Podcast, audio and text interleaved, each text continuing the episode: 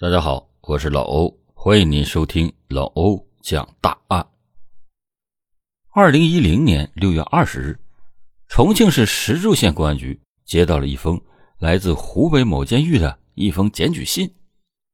这封检举信指出，石柱县黄水镇有一个叫谢凡清的普通农家妇女，她的丈夫彭远成八年前奇怪的死了。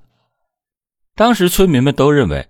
彭远成是死于疾病，但是事实上，彭远成却很有可能是被他的妻子谢凡清给毒死的。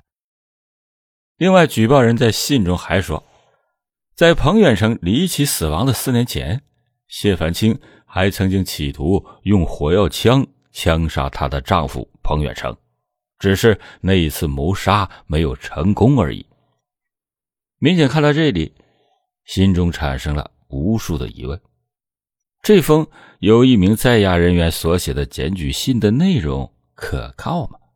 再说了，一日夫妻百日恩，就算是信中的内容说的是真的，那又是什么原因，竟然让一个妻子屡次的企图谋杀她的丈夫呢？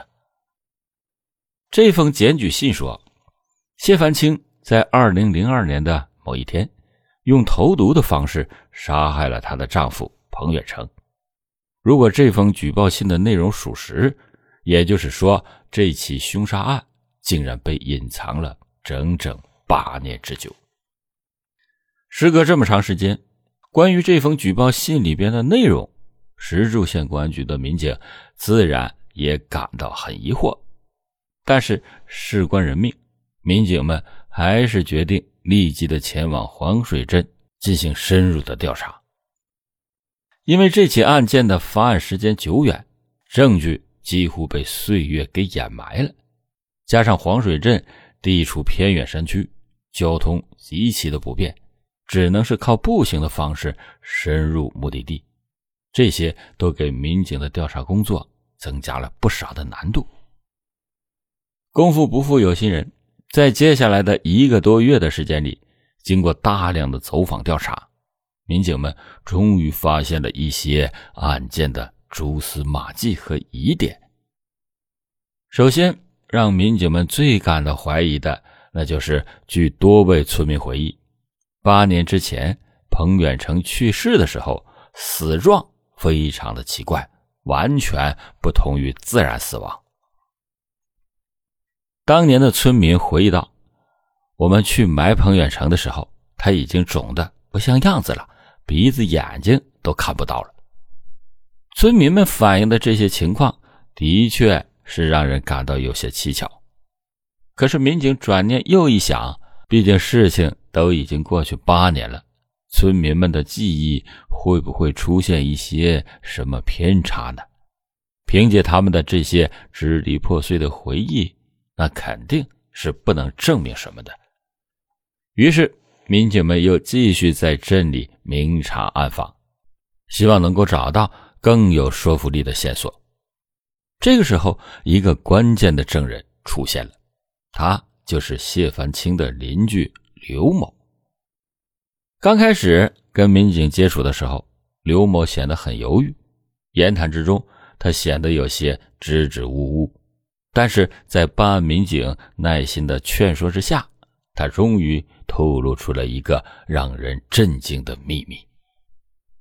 据刘某说，他从彭远成的亲戚那里得知了，当年彭远成就是被他的妻子谢凡清下毒给毒死的。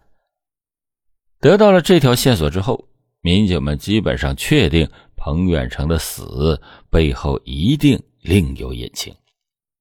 接下来，民警们找到了两位证人，也进一步的印证了办案民警的猜想。这两位证人，一位是死者彭远成的亲戚李某。据李某说，在彭远成去世之前，谢凡清曾经亲口告诉过他，他要除掉丈夫彭远成。李某当即加以劝阻，但是谢凡清却一直不肯改变主意。另外的一个证人，则是谢凡清最好的朋友王某。据王某回忆，在彭远成去世两个月之后，有一次，他曾经听谢凡清亲口承认说彭远成就是他毒死的。不过王某说，他当时也没有把这句话当真。这可真是说者有意而听者无心。这句话当年虽然没有人把它当真，但现在却成了一条重要的破案线索。得知此情形，办案民警认为彭远成是死于中毒，应该是八九不离十了。可是，怎么样才能够找到关键的证据呢？办案民警几乎同时想到了一个办法，那就是开棺验尸。然而，也就是在民警们正打算对彭远成的尸体进行开棺检验的时候，村里一些村民的话却让他们突然改变了主意。原来，据当地村民反映，当地的土壤当中含有大量的砷、铅这样的重金属成分，死者埋藏于地下八年之久，那这些重金属成分会不会已经渗透到？尸体里呢？那么这就意味着，如果民警从彭远成的遗体当中检验出了有毒物质，如果这些物质是砷和铅的话，那么就算是这些物质是当年谢凡清投毒所致，他也不能证明彭远成是被妻子给毒死的，因为毕竟八年时间已经过去了。谁也无法判断尸体当中的这些砷铅到底是因为土壤渗透进来的，还是人为投毒所致。面对这样的情况，民警们只好暂时决定放弃开棺验尸的计划。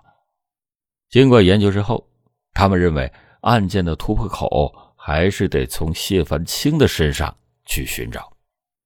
之后，民警们。传唤了谢凡清，然而让人没有想到的是，民警的审讯才刚刚进行了一个小时，谢凡清竟然干脆的向民警们承认了，八年前的确是他亲手将自己的丈夫彭远成给毒死了。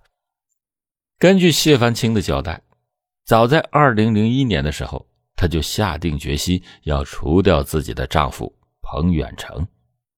当年下半年的一天，他将自己的一个想法毫无保留的告诉了侄子王玉清。他没有想到，立即就得到了侄子的支持。几天之后，王玉清就用摩托车带他来到了附近的乡镇，购买了三支毒鼠强。买好毒药之后，谢凡清没有立即的下手，直到二零零二年三月末的一天。他才将毒鼠强投到了丈夫彭远成平时喝的酒瓶里边。不过，彭远成饮酒之后并没有当场死亡，而是在病床上挣扎了好些天，直到四天之后才中毒身亡的。至此，这起埋藏了八年的命案终于水落石出了。可这个时候，民警们知道，想要定案，光凭谢凡清。和王玉清的口供那还是不够的，他们必须找到有力的物证来证明谢凡清的供述。那么，为了固定证据，民警还是决定要开棺验尸，目的就是印证谢凡清所投的毒是属于什么毒，毒性是否足以致使彭远成死亡。由于谢凡清自己供认。她谋杀丈夫时所用的毒药不是砷和铅，而是剧毒的鼠药毒鼠强。办案民警一颗悬着的心总算是落下了，因为只要能从彭远成的尸体当中检验出有毒鼠强的成分，那此案就可以说成功告破。不过，民警们同时还有另外的一个担心。死者彭远成在土壤当中已经被埋了整整八年，他的肉骨头早已经变质腐烂了。就算是他的体内有毒鼠强的成分，也很有可能已经被分解掉了。此时开棺验尸能检验出什么样的结果呢？为了保证验尸结果的准确性，石柱县公安局还向重庆市公安局申请了技术支援，以求尽快的找到证据，侦破此案。民警们经过几个小时的努力，终于挖开了彭远成的墓地。推开棺材的棺盖，那一瞬间，恶臭扑面而来，气味令人窒息。当民警们屏住呼吸，将目光投向彭远成的尸体时，所有的人全都呆住了，因为彭远成的尸体已经变成了一具发黑的干尸，肌肉烂得不成样子。尸骨已经高度的腐化，在等待了半个月之后，彭远成的尸检结果终于出来了。尸检结果排除了死者砷和铅中毒的可能性，同时检出了毒鼠强的成分。彭远成的尸检结果证实了谢凡清与王玉清此前的供述，也就是说，彭远成确实不是正常死亡。而是被他的妻子谢凡清投毒杀死的，并且谢凡清还主动向民警交代，说他这次在丈夫酒瓶里投下鼠药，其实并不是他第一次对丈夫下手了。原来，早在一九九五年，谢凡清就尝试过杀死彭远成，不过那一次他所使用的工具不是毒药，而是。火药枪。一九九五年的案发当天晚上，谢凡清指使他的一位表哥带着火药枪偷偷溜进他的家，并且让自己的表哥趁着丈夫彭远成熟睡的时候，朝彭远成开了一枪。但是那一次谢凡清的杀夫计划，最终还是以失败告终了。火药枪射击彭远成这个案件，在当时引起了石柱县公安机关的高度重视。但是，由于谢凡清的表哥一直在逃，无法查清这起案件的真相。许多年过去了，人们逐渐淡忘了这一起枪击案件，但谢凡清想要谋杀丈夫谢远成的念头却没有被时间冲淡。终于在二零零二年三月底，她再一次实施了毒杀丈夫的计划，向彭远成的酒瓶里投下了毒药。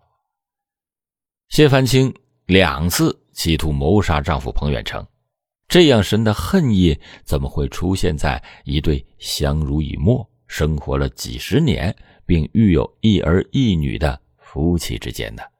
究竟又是什么原因，让这位淳朴温和的农村妇女对枕边人如此的狠毒呢？在这一系列残忍的罪行背后，究竟还隐藏着什么样的真相呢？欢迎您接着收听老欧讲大案。那么，到底是什么原因让谢凡清在八年之前就有了杀害丈夫彭远成的想法呢？要说到这件事情的由来，还得从多年前说起。二十多年前，谢凡清与彭远成在修县城公路的时候相遇了。两个人结识不久之后，彭远成便向谢凡清展开了猛烈的爱情攻势。当时由于年龄小，沉浸于爱情当中的谢凡清并没有考虑太多，怀着对婚姻生活的无限憧憬。便嫁给了彭远成。小两口刚结婚的时候，日子也过得很平静。谢凡清以为这样简单的生活就可以持续到两个人白头偕老的那一天，但是他没有想到，自从怀孕的时候开始，一切突然就变了。当时彭远成不知道是听信了谁的谣言。他竟然说啊，自己妻子里肚子怀的不是他的孩子。无论谢凡清怎样的解释与辩白，彭远成也始终不相信他的话，三天两头就找谢凡清吵架，甚至动手打他，逐渐显露出了他残暴的一面。面对丈夫的暴行，老实软弱的谢凡清一次次的选择了忍耐。她满以为等孩子出生之后，丈夫彭远成对她的态度就会有所改变的。不过，谢凡清万万没有想到，就在女儿出生之后，彭远成因为嫌弃她生了一个女孩，反而更加变本加厉的折磨她。所幸，谢凡清第二胎终于生了一个儿子，但是他与彭远成的夫妻关系却并没有因此而得到改善。彭远成对谢凡清依然是想打就打，想骂就骂。长年累月的家庭暴力，毫无温情可言的婚姻生活，让谢凡清身心俱疲。然而，让谢凡清最感到难以忍受的。还是丈夫彭远成在男女关系上的做法，丈夫竟然提出要三个人同睡一张床，让妻子眼睁睁的看着自己和另一个女人睡在一起，这完全是精神虐待。这样荒唐的要求，终于深深的刺伤了谢凡清的心。彭远成强迫谢凡清为他和情妇做饭，伺候他们俩睡觉。这样的做法不仅伤害了谢凡清的感情，更是践踏了谢凡清作为一个女人的最后一点自尊。可以说，正是彭远成这些无耻的作为，一步步的将谢凡清推到了绝境。而接下来发生的两件事情，更是让谢凡清下定了决心，一定要摆脱丈夫的魔掌。那是一个初夏的夜晚，彭远成突然疯狂的将谢凡清强行拉到了楼道间之后他所做的事情简直只能用惨无人道来形容。彭远成抓起楼道里的石灰往谢凡清的下体上搓，然后再让他用凉水洗。彭远成对谢凡清的疯狂虐待一次比一次残忍和粗暴。简直到了令人发指的地步了。长期遭受精神与肉体双重虐待和折磨的谢凡清，终于对这种非人的生活忍无可忍了。他这才狠下决心要除掉彭远成。讲到这里，也许有很多朋友都会感到疑惑：遭受如此残暴的家庭暴力长达二十年的时间，为什么谢凡清？始终没有向亲友寻求帮助，向法律寻求保护呢？对于这一点，谢凡清是这样回答的：一方面，彭远成对他施暴的手段让他羞于启齿，他不好意思对自己的一双儿女和娘家人讲解；另一方面，谢凡清从小生活在闭塞的山村里，缺乏。最基本的法律意识，直到现在，他还都认为彭远成对他的暴行那属于普通的家庭纠纷，他并不知道自己可以拿起法律的武器来保护自己。正是因为不懂法和软弱，才使得谢凡清最终选择了用一种极端错误的方式来解决他遇到的问题，造成了不可挽回的悲剧。谢凡清虽然触犯了刑法犯罪了，但是他悲惨的遭遇也的确让人同情。审讯谢凡清的过程中，有一件小事让办案人员深受触动。在接受审讯的时候，谢凡清一直在座位上很不自然的扭动。一位女警官问他为什么扭动，而此时谢凡清的回答让这位女警当场掉泪。据这位女警官说啊，她说她怕弄脏了审讯凳，她说她有妇科病，我就问她怎么回事，她说啊，因为有一次彭远成给她的下身抹了生石灰，造成她的下身受伤，长期的流淤血，当时我就喊人在外面给她买了卫生巾，垫上以后，她说了一句话让我很难过，她说你比医生还好。这个垫上去，伤口也不疼了。在老欧讲的今天这起案件当中，谢凡清的遭遇让人心痛，发人警醒。如今，在我国的一些偏远的农村和山区，甚至城市的某个角落，家庭暴力的现象仍时有发生。许多像谢凡清一样正在遭受欺辱的女性，由于她们自身弱小、不懂法，因此没有能力保护自己，甚至根本就不知道该如何的保护自己。中华人民共和国婚姻法第四十三条和第四十五条明确规定，实施家庭暴力或者虐待家庭成员，受害人有权提出请求。居民委员会、村民委员会以及所在单位应当予以劝阻调解，对实施家庭暴力或虐待遗弃家庭成员构成犯罪的，依法追究刑事责任。在此，我们呼吁那些正在承受家庭暴力的女性们，请千万不要再保持沉默了，勇敢的拿起法律的武器，保护自己的合法权益吧。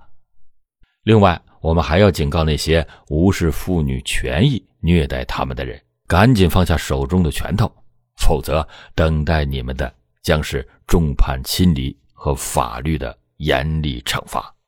好了，感谢您今天收听老欧讲大案，老欧讲大案，警示迷途者，唤醒梦中人。